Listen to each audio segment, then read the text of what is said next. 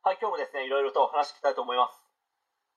えー今回はですね、今の子供たちの仕事の価値観について、まあ、ちょっと話していきたいと思います。まあ、多くのですね、保護者の方々は、自身の子供が将来ですね、いい仕事、まあ、その前にですね、いい仕事の定義は、基本ですね、それなりの収入がある仕事ですよね。まあ、人によって定義が違いますので、なんとも言えないんですけど、まあ、例えば、自分が昔やっていた派遣工場勤務というですね、一部の限られたエリートしかできない仕事を、いい仕事と定義する人はおそらくですね、いないかと思います。まあ、誰でも知っている大手企業、国家公務員などが世間で言うですね、いい仕事なのかと思います。まあ、けどですね、今の子供たちがそのいい仕事とやらに興味があるのかと言われますと、だいぶ疑問ですし、まあ、それ以前ですね、仕事に興味ってありますかね？ここを履き違えてしまいますと、ちっちゃい頃から多額のお金を投資してきた、まあ、教育費が無駄になると言いますか、水の泡になってしまいます。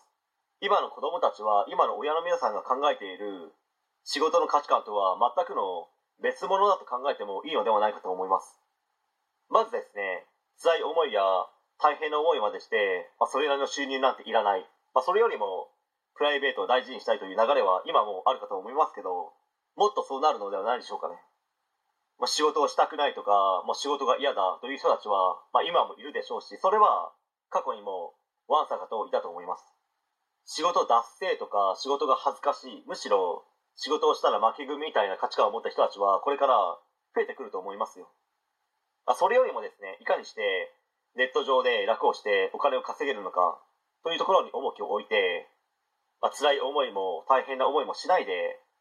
ゲーム感覚で楽しみながら人生を生きていきたいという人たちは確実に出てくると思います。と言いますか、まあ、すでにですね、もういると思いますね。まあ、当然センスがあるですね、ごくごく一部の人たちは、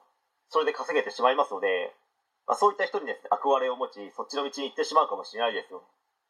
まあ、めちゃくちゃ危ないですけど、まあ、そうならないためにもですね、多面的、多角的に、様々なことを言って、仕事という価値観をですね、いい方向に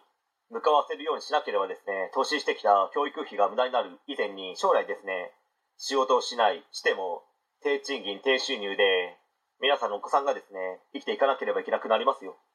という怖い話が現実にならないように子育ての方ですね、頑張ってください。